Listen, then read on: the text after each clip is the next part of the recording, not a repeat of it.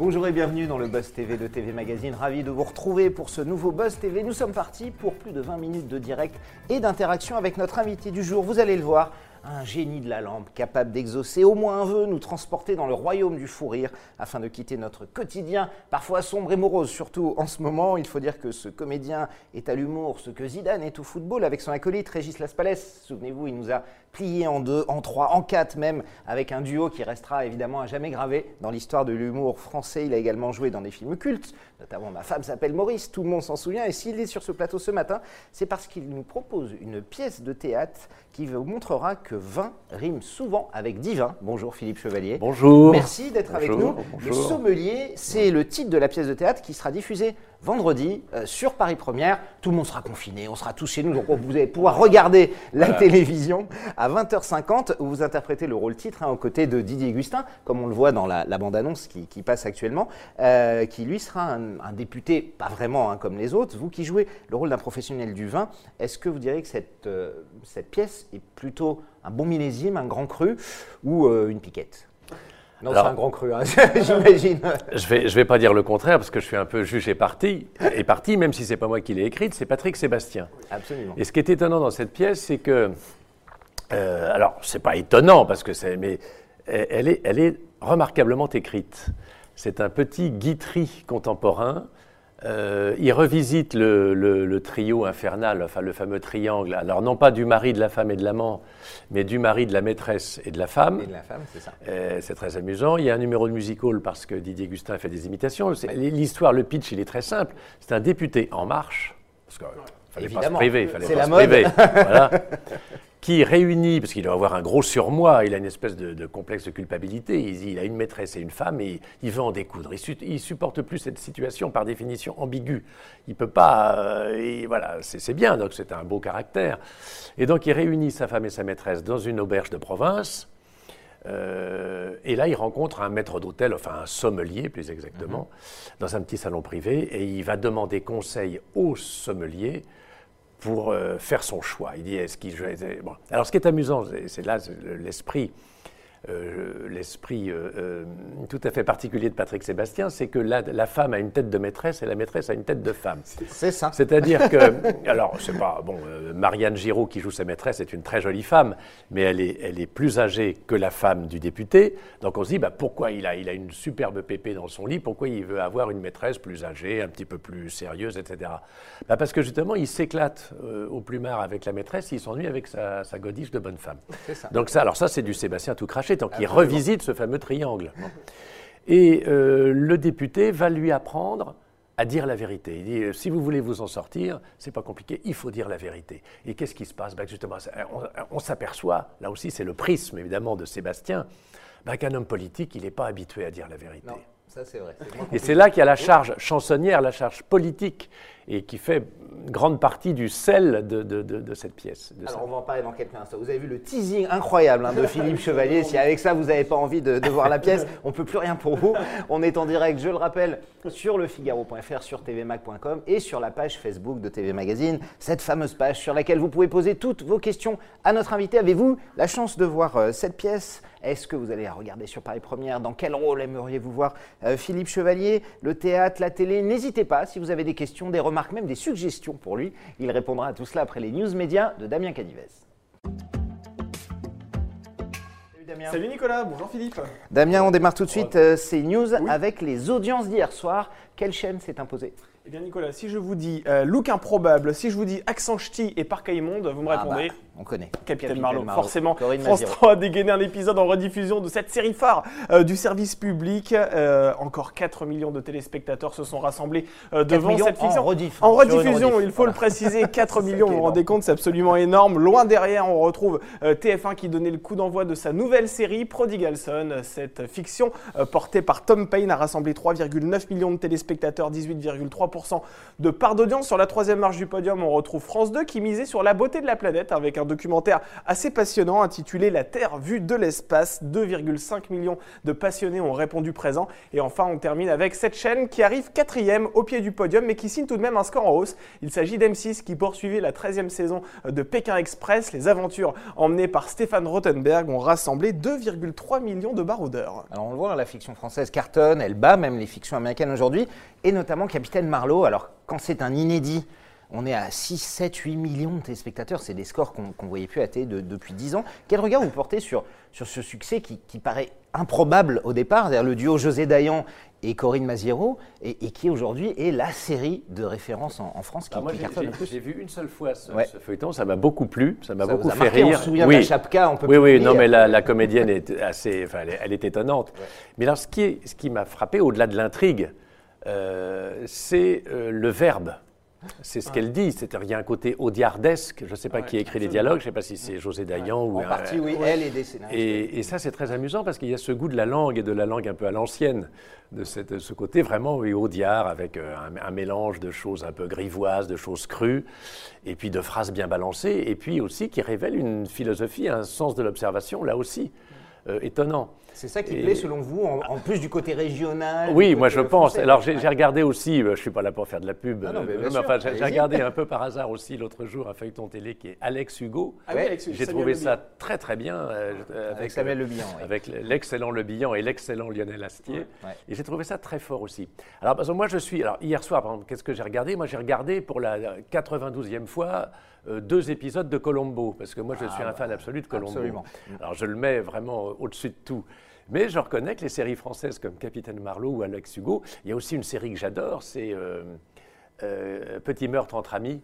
Enfin, non, euh, les, les, petits meurtres de Christie. avec Samuel Labarthe, avec Samuel Labarthe parce que cette restitution des années 50, je trouve, est, vraiment réjouissante. J'aime beaucoup les feuilletons, j'aime beaucoup la télé, moi je suis un enfant de la télé. Et ces, films, évidemment, cartonnent en plus, ces séries françaises. On continue, Damien, avec RMC Story, la chaîne hein, évidemment du groupe SFR, qui ne diffusera pas en clair le match PSG Dortmund de ce soir. Exactement, nous en parlions hier d'ailleurs avec notre invité, le journaliste sportif de l'équipe Johan Rioux. Le Paris Saint-Germain affronte ce soir, vous le savez, Dortmund pour le compte des huitièmes de finale de la Ligue des Champions. Et la particularité de cette rencontre, euh, c'est qu'elle se jouera à huis clos comme l'a demandé la préfecture de police de Paris afin euh, de freiner la propagation du coronavirus en France. Ce qui signifie donc que le Parc des Princes, qui peut habituellement accueillir pas loin de 50 000 places, sera entièrement vide. Euh, alors face à cette situation exceptionnelle, la ministre des Sports, Roxana Maracineanu, a demandé à RMC Story de retransmettre ce match en clair.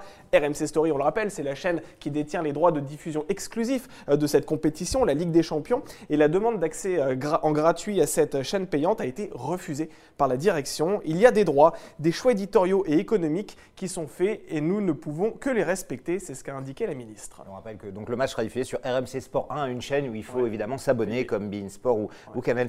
Euh, je ne vais pas vous faire rebondir sur le foot particulièrement, mais l'épidémie, la psychose qui s'installe avec le coronavirus, vous, ça vous fait peur, euh, Philippe? On sait que c'est bah, compliqué évidemment pour tout le monde. Ça fait peur parce que je suis là donc pour, euh, entre autres, pour parler de cette pièce merveilleuse de Sébastien qui va être diffusée sur Paris Première.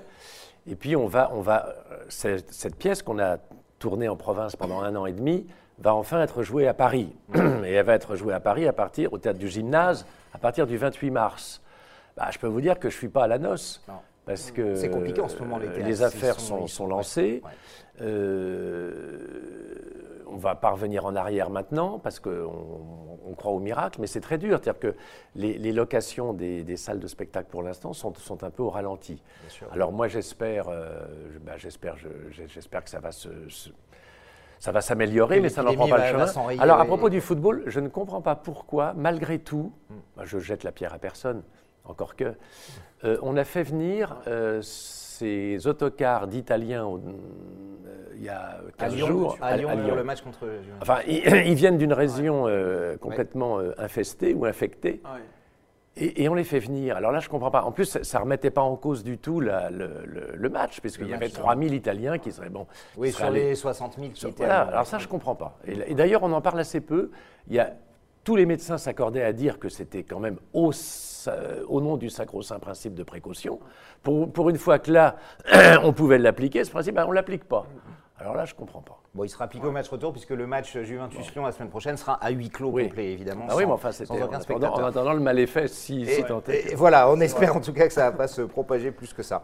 Euh, on termine, Damien, avec cette info qui devrait faire beaucoup de bruit, celle d'un arrêt probable de Plus belle la vie. Ah oui, alors euh, je peux vous dire que cette information ah bah devrait abasourdir de nombreux téléspectateurs car il existe une communauté extrêmement fidèle euh, autour de ce feuilleton diffusé chaque jour sur France 3. Selon nos confrères des échos, la chaîne de service public serait en train de mener des réflexions afin de remplacer Plus belle la vie. Alors que tout le monde se rassure, c'est pas demain la veille hein, que cette série euh, va s'arrêter. depuis 12 ans déjà. Hein. Ouais, c'est ça, même, ouais, même plus de 15 ans. 15 hein, ans, c'est 15 ans. Depuis 2002. Effectivement, que cette fiction est à l'antenne et les audiences, il faut le reconnaître, elles s'essoufflent un petit peu au fil du temps. la saison dernière, par exemple, elle a rassemblé en moyenne 3,4 millions de fidèles. En trois ans, Plus belle la vie a donc égaré plus d'un million de téléspectateurs, donc la baisse est assez, importante. Alors, il faut dire que la concurrence, elle est assez rude sur ce créneau, car depuis l'apparition d'un si grand soleil sur France 2, Plus belle la vie est désormais programmée face aux journaux télévisés, ce qui est effectivement une concurrence assez forte. Et en plus de ça, euh, il y a TF1 aussi qui mise sur un nouveau feuilleton qui s'appelle Demain nous appartient. Donc il y a beaucoup de monde sur ce créneau et c'est euh, peut-être TF1 aussi qui a piqué quelques téléspectateurs à, France 3. À France 3, évidemment, tout le monde maintenant son soap, son feuilleton quotidien. Euh, quand on est comédien, qu'on veut travailler, est-ce qu'aujourd'hui, avec ces feuilletons quotidiens, les feuilletons récurrents des séries, euh, ça reste un, beau filon. Vous, par exemple, Philippe, si demain vous propose un rôle récurrent sur plusieurs saisons, est-ce que vous dites oui ou est-ce que vous avez peur de vous enfermer, de ne pas pouvoir faire autre chose comme le théâtre que vous adorez ou est-ce que euh, Non, moi, je, non, j'aimerais bien. Moi, ça fait des années que je, vous parlais de Colombo tout à l'heure. Moi, mon rêve, ça aurait été d'être d'être Colombo. c'est ça, un détective pendant des, années entières. Des années. Alors, si, j'ai fait quelques petites apparitions dans des, dans des feuilletons, mais, mais toujours en ce qu'on appelle en, oui, en guest, en, guest où j'ai fait aussi une fois un, unitaire euh, dans, un, feuilleton de la, de la série euh, Marie Higgins Clark, mais ce n'était pas un feuilleton, c'était un épisode. Un épisode euh, sur une histoire bouclée. non, alors j'ai la chance, heureusement, d'être tous les 15 jours à Paris Première dans la revue de presse, qui est une sorte de feuilleton aussi, mmh. que je fabrique moi-même avec mes textes. Donc ça, c'est très amusant. Mais c'est vrai qu'en termes fictionnels, euh, oui, j'aimerais beaucoup, j'aimerais beaucoup, parce que je crois que autrefois il y avait des séparations entre le théâtre et le cinéma. Je crois que tout ça maintenant a disparu. D'ailleurs, beaucoup de grands acteurs de cinéma font des feuilletons. On peut faire de la télé et faire du cinéma. Et, je regrette d'ailleurs qu'avec Las Palais, on ait fait aussi peu d'images. Euh, on a fait quelques films, mais on en a fait peu. Moi, j'ai beaucoup tourné avec Jean-Pierre Mocky. Donc ça, c'est un cinéaste que j'adore, que je révère infiniment. Mais pas forcément ensemble avec Régis. Mais non, non, on a, on a tourné qu'un seul, euh, film. pour la télé d'ailleurs sur les, les, affaires d'Hitchcock, là, les, c'était euh, Mister Mocky, euh, qui s'appelait Les Nains. il y avait votre film de cinéma aussi alors, y a, alors notre film ma femme s'appelle Maurice. Ah oui, alors ma femme s'appelle Maurice. Vous avez Paris avec les non, mais qui a, été tourné par, par Jean-Marie Poiré. Hum. Euh, il y a le film Le Paris, dans lequel Bourdon et Campan nous ont fait la gentillesse de nous donner des rôles euh, significatifs, comme on dit.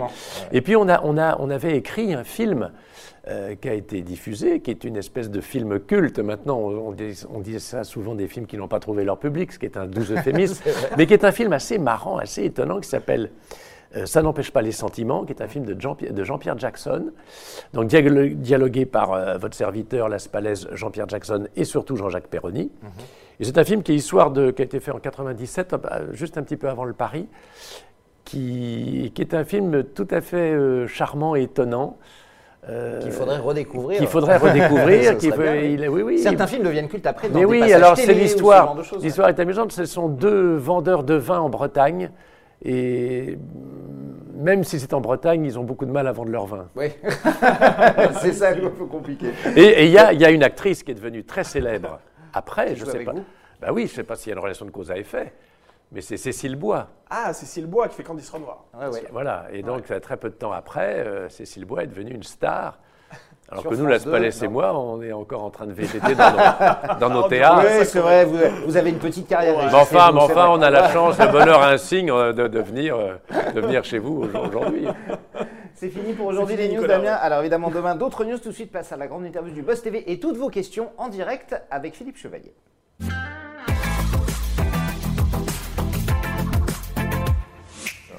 Philippe Chevalier, face à vous, évidemment, chers internautes, chers téléspectateurs. Paris Première diffuse la pièce de théâtre Le Sommelier. Ce sera vendredi après-demain à 20h50. Vous jouez le rôle d'un employé de restaurant euh, étoilé chargé de, bichonner un député qui vient à votre table. Et évidemment, le, politique va se trouver face à un ultimatum entre sa femme et sa maîtresse que vous avez pitché euh, euh, tout à l'heure. Le sommelier que vous êtes, pour pitié, on ne va pas raconter toute la pièce et, l'intrigue. Euh, quel genre il est? Est-ce qu'il est, est, qu'il est de bons conseils? Est-ce qu'il est un peu taquin? Est-ce qu'il est un peu comment définirez votre personnage et le rapport qu'il va avoir avec ce, député? Alors d'abord, c'est un filou. C'est oui, un filou c'est un peu ça. Il, donne des conseils moyennant finance et il n'annonce hum. pas la, couleur tout de suite. il est psychologue. Il en a vu d'autres.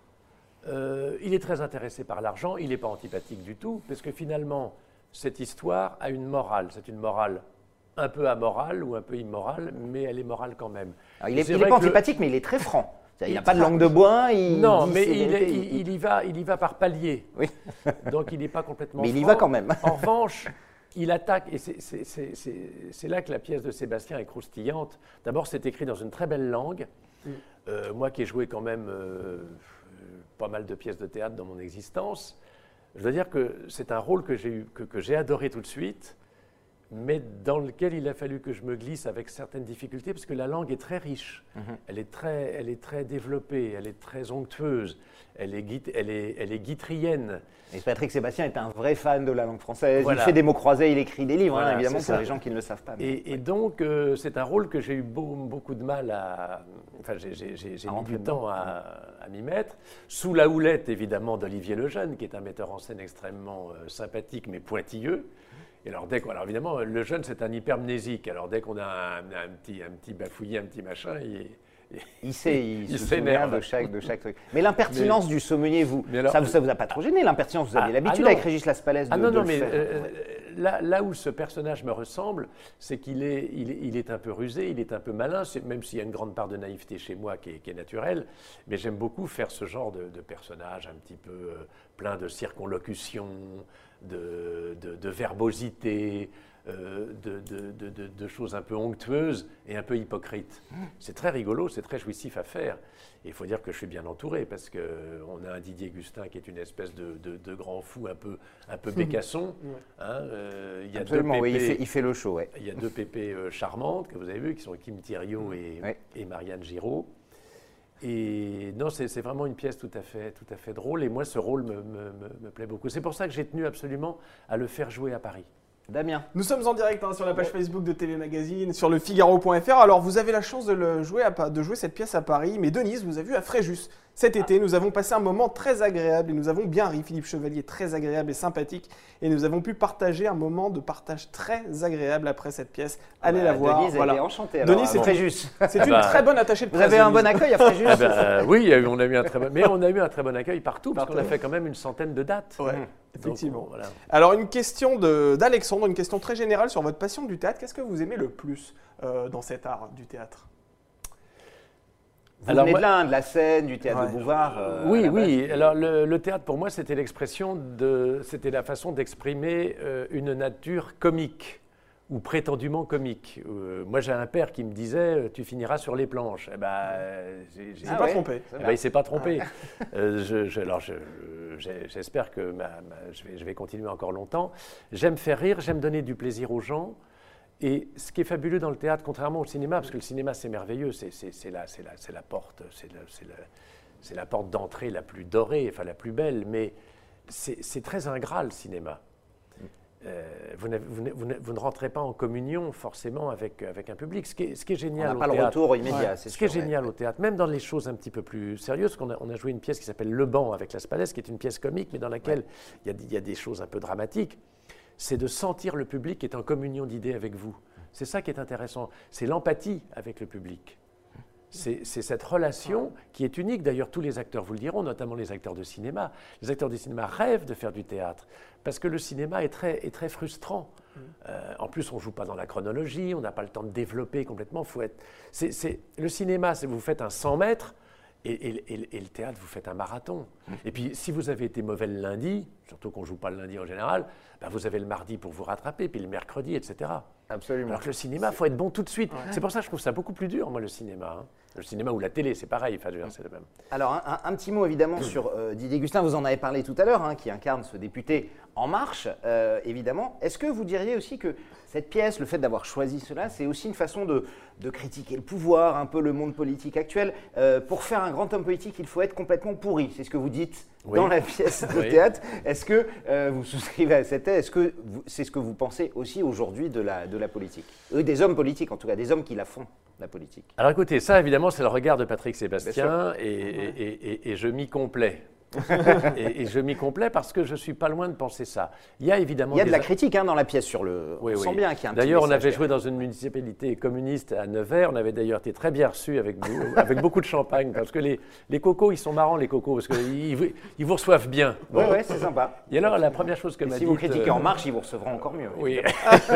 oui, alors il m'a quand même dit, ce député communiste qui est charmant, ou ce maire communiste, je me rappelle plus, un type charmant, euh, il m'a dit Oh, dites donc, votre pièce, elle est un peu poujadiste. Alors, hum. D'abord, c'est pas ma pièce, moi je ne suis que l'interprète, mais ce n'était pas pour me défiler. Oui, il y a, y a, un petit côté, ben il y a un petit côté, euh, il y a un petit côté gilet jaune dans cette pièce. Bien sûr. Et, et ça, je trouve que c'est c'est sympathique, c'est louable. On a le droit de critiquer le pouvoir. Ça, ça, ça rentre dans une. Les chansonniers ont toujours fait ça. Coluche a toujours fait ça. Alors, il ne s'agit pas de faire de la politique au sens euh, strict du terme, mais c'est vrai que puis c'est vrai que les politiques aujourd'hui, euh, moi je jette un, regard un peu discréditeur sur la politique quand même. 85% des sondés, le dernier sondage Opinionway, pensent que les politiques ne, ne, tiennent pas compte des préoccupations des Français. 85%, c'est un niveau de défiance absolument, absolument incroyable. Comment vous analysez-vous cette fracture qu'il y a, qu'on sent encore plus fort depuis 2-3 ans entre les politiques et le peuple C'est malheureusement pas infondé. Ça ne veut pas dire que les hommes politiques pris individuellement n'ont pas de valeur. Il y a des gens de grande valeur dans les politiques. Euh, mais ils sont un peu détachés des réalités. Et puis, ils se cachent derrière ce fameux mondialisme. Enfin, le mondialisme, il a été inventé par Marco Polo. Hein, mm. euh, c'est pas de notre faute, c'est pas. Il y a, y a le mondialisme, etc. Mm. Mais ça suffit pas. Et moi, je leur reproche de ne pas, de pas être assez euh, nationaliste. Je, reproche aux hommes politiques, depuis déjà une quarantaine d'années, de moins penser à la France qu'à l'Union européenne. Mm-hmm. Et je trouve que la, France, il ne s'agit pas de ne pas aimer les autres, au contraire, il faut aimer les autres. Mais pour aimer les autres, il faut déjà s'aimer soi-même. Vous savez, moi j'ai une épouse qui est sénégalaise, donc je suis très à l'aise pour parler de ça.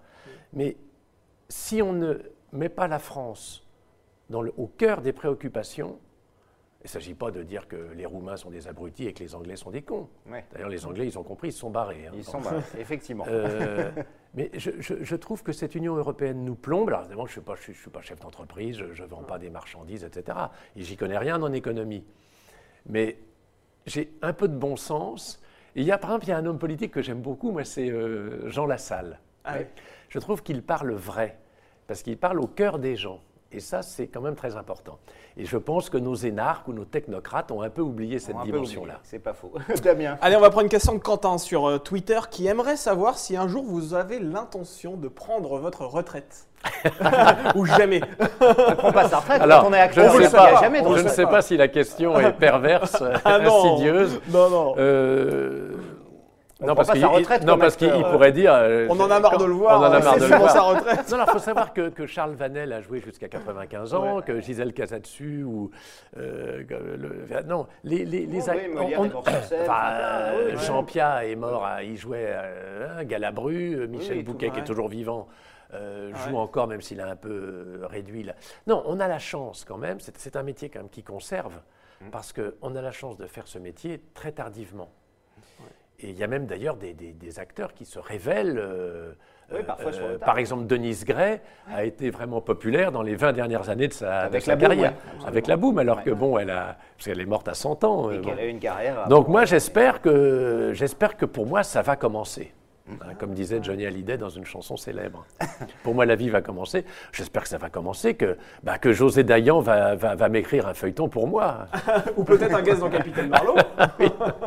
Alors, euh, on rappelle euh, la pièce, hein, il y a eu quelque chose de, très drôle, puisqu'il y a un mois, euh, à peine, c'était un mi-février, Paris Première, elle est déjà diffusée, le sommelier, et le problème, c'est que la diffusion a été brutalement interrompue. Hein. Il, y a, eu un problème technique, un problème d'alimentation électrique. Une panne de courant. Vous avez été poissard, là, c'est sur le coup. Bah, C'est terrible parce que nous, on s'en est pas rendu compte avec Didier Gustin. Parce que vous, avez continué à jouer la pièce On a continué à jouer la pièce. Elle avait été. Parce qu'on a fait. Vous étiez dans quelle ville à ce moment-là? On était à jouer les tours. Ouais. Charmante. Enfin, c'est la, la, la, Touraine, c'est merveilleux. C'est là, là où on parle le français le plus pur sur le plan de l'accent. Bon. Parce qu'il n'y a pas d'accent. Il y a l'accent vraiment français. Enfin, bref, bon. Mais euh, euh, panne de. Alors, on, avait fait un enregistrement l'après-midi qui s'était mhm. d'ailleurs très bien déroulé. Nous, on avait un peu râlé avec Didier, parce que ah, deux fois, parce que la, pièce est quand même longue, elle dure une heure trois quarts, donc c'est pas de la tarte. Bon.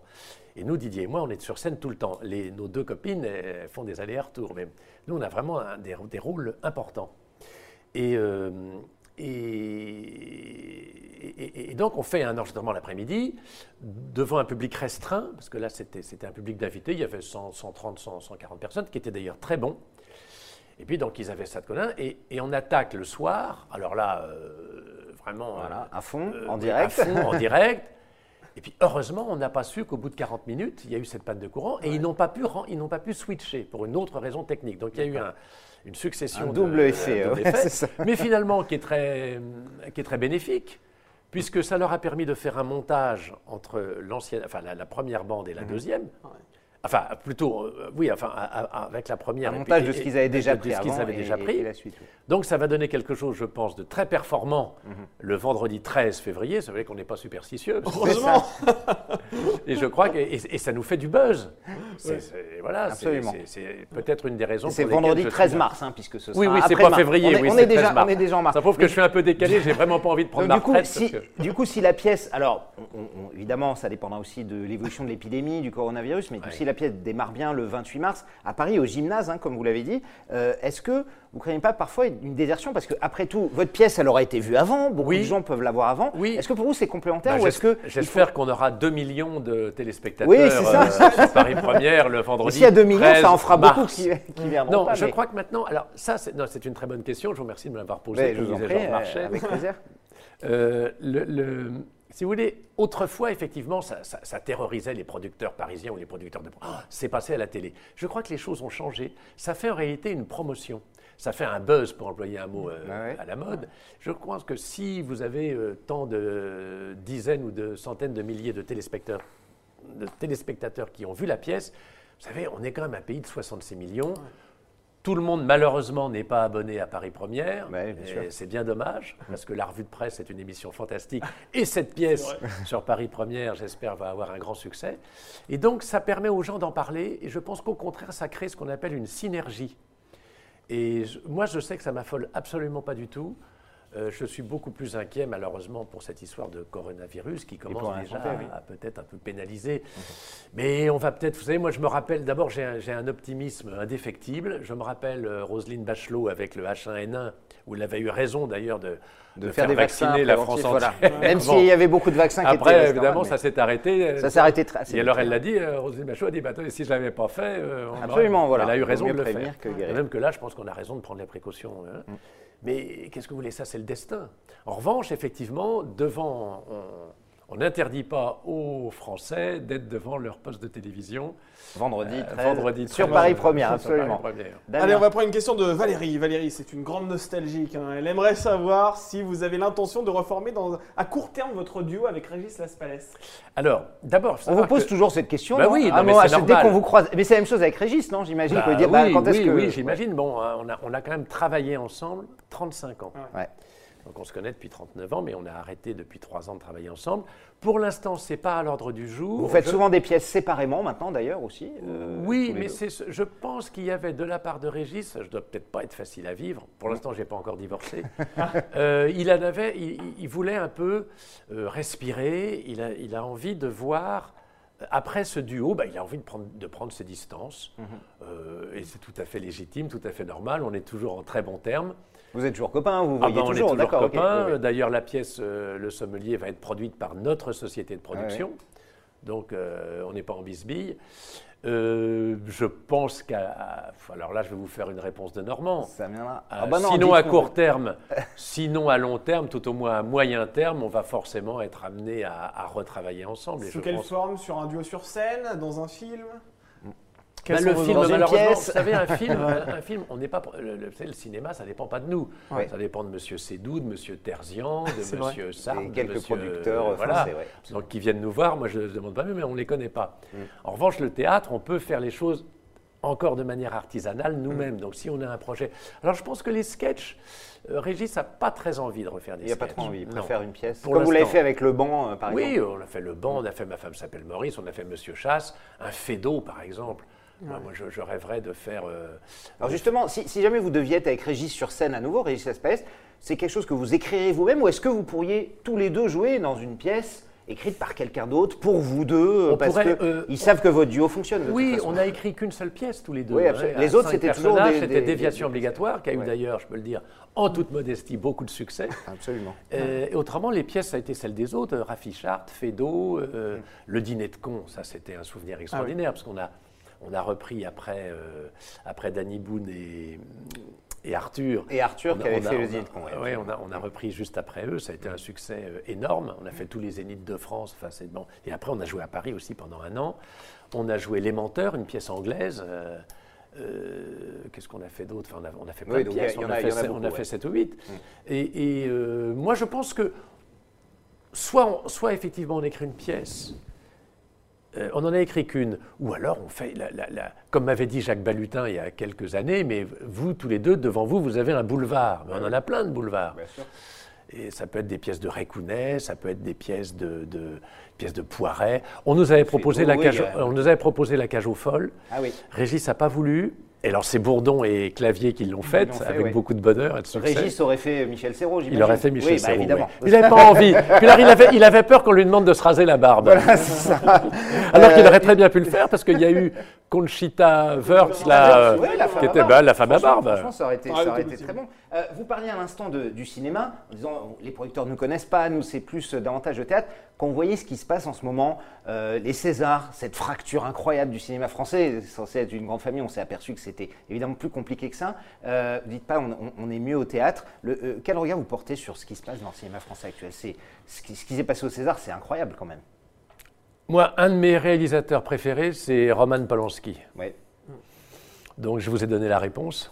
Et il l'a toujours été, et aujourd'hui encore Malgré ce qu'on bah, lui reproche bah Bien sûr, ça n'a rien à voir. Alors maintenant, je comprends, hein, les, je comprends la, colère de certaines femmes. Mais euh, il y, a des commissariats de police, il y a des tribunaux. Euh, bon, euh, l'art, c'est autre chose. Son César, il était mérité, euh, à vos yeux, par rapport bah, J'imagine. Mais si vous voulez, je vais vous dire une chose. Moi, j'ai assisté, euh, on, a participé parfois à la cérémonie des Molières avec Régis, en tant qu'on n'a jamais été nominé. On a été nominé pour le décor, je crois, ou les costumes dans Monsieur Chasse. Bon, donc on n'en était pas responsable. Euh, tout ça, c'est un peu, que ce soit les Molières, que ce soit les Césars, entre nous, c'est pas très sérieux. C'est-à-dire? Bah, C'est-à-dire qu'il y a un collège électoral qui est, qui est, on va à la pêche. Mhm. Alors, euh, dans les Molières, ils font du lobbying, et au César, ils font du lobbying. Il n'y a pas de, voix vierge et de bulletins vierges. Pour vous, ce n'est pas, pas, un choix artistique, c'est un choix plus politique, et c'est ça. enfin, c'est, non, mais c'est surtout n'importe quoi. Mhm. Alors pourquoi nommer Roman Polanski si c'est un choix politique?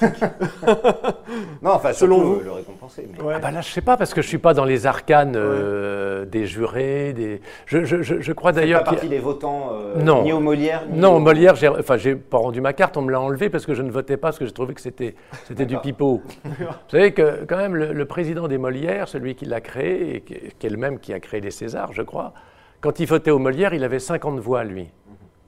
D'accord. Bon, alors, Et il n'y a plus qu'à tirer l'échelle.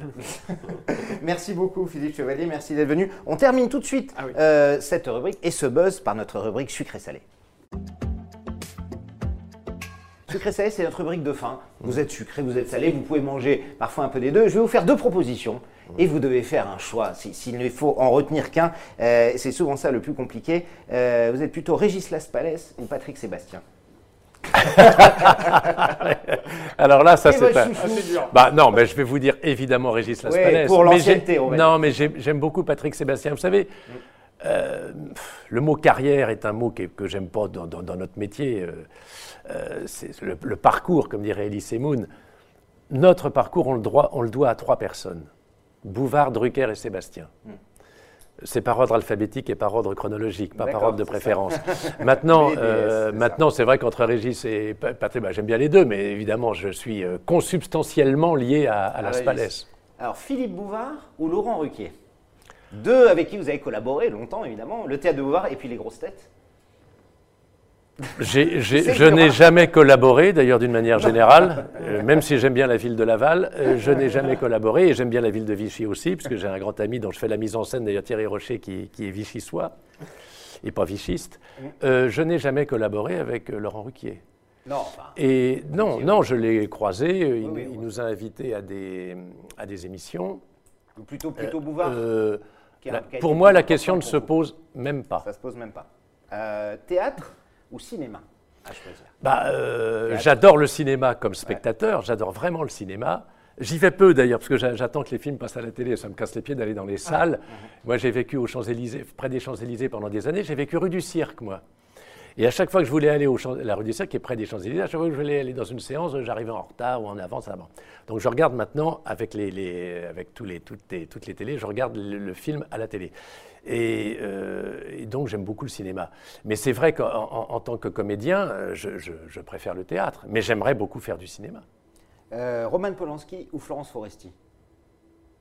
Ben Écoutez, j'admire beaucoup Polanski, qui est un cinéaste hors norme. Et j'aime beaucoup Florence Foresti, qui me fait beaucoup rire. D'ailleurs, c'est l'occasion pour moi de lui rendre hommage parce que je ne l'ai jamais vue de ma vie. Elle avait fait un film qui s'appelle Hollywood dans lequel elle nous a rendu hommage à Régis et moi, puisque euh, avec la Matmut, elle a, un accident de voiture, elle dit la Matmut, chevalier d'Espalaisin. Donc, j'ai jamais eu l'occasion de la remercier, je la remercie. Euh, et pour finir, Château Yquem ou Château Pétrus, pour finir avec le sommelier? Vous deviez en choisir un. J'aime, alors, j'aime les grands Bourgognes.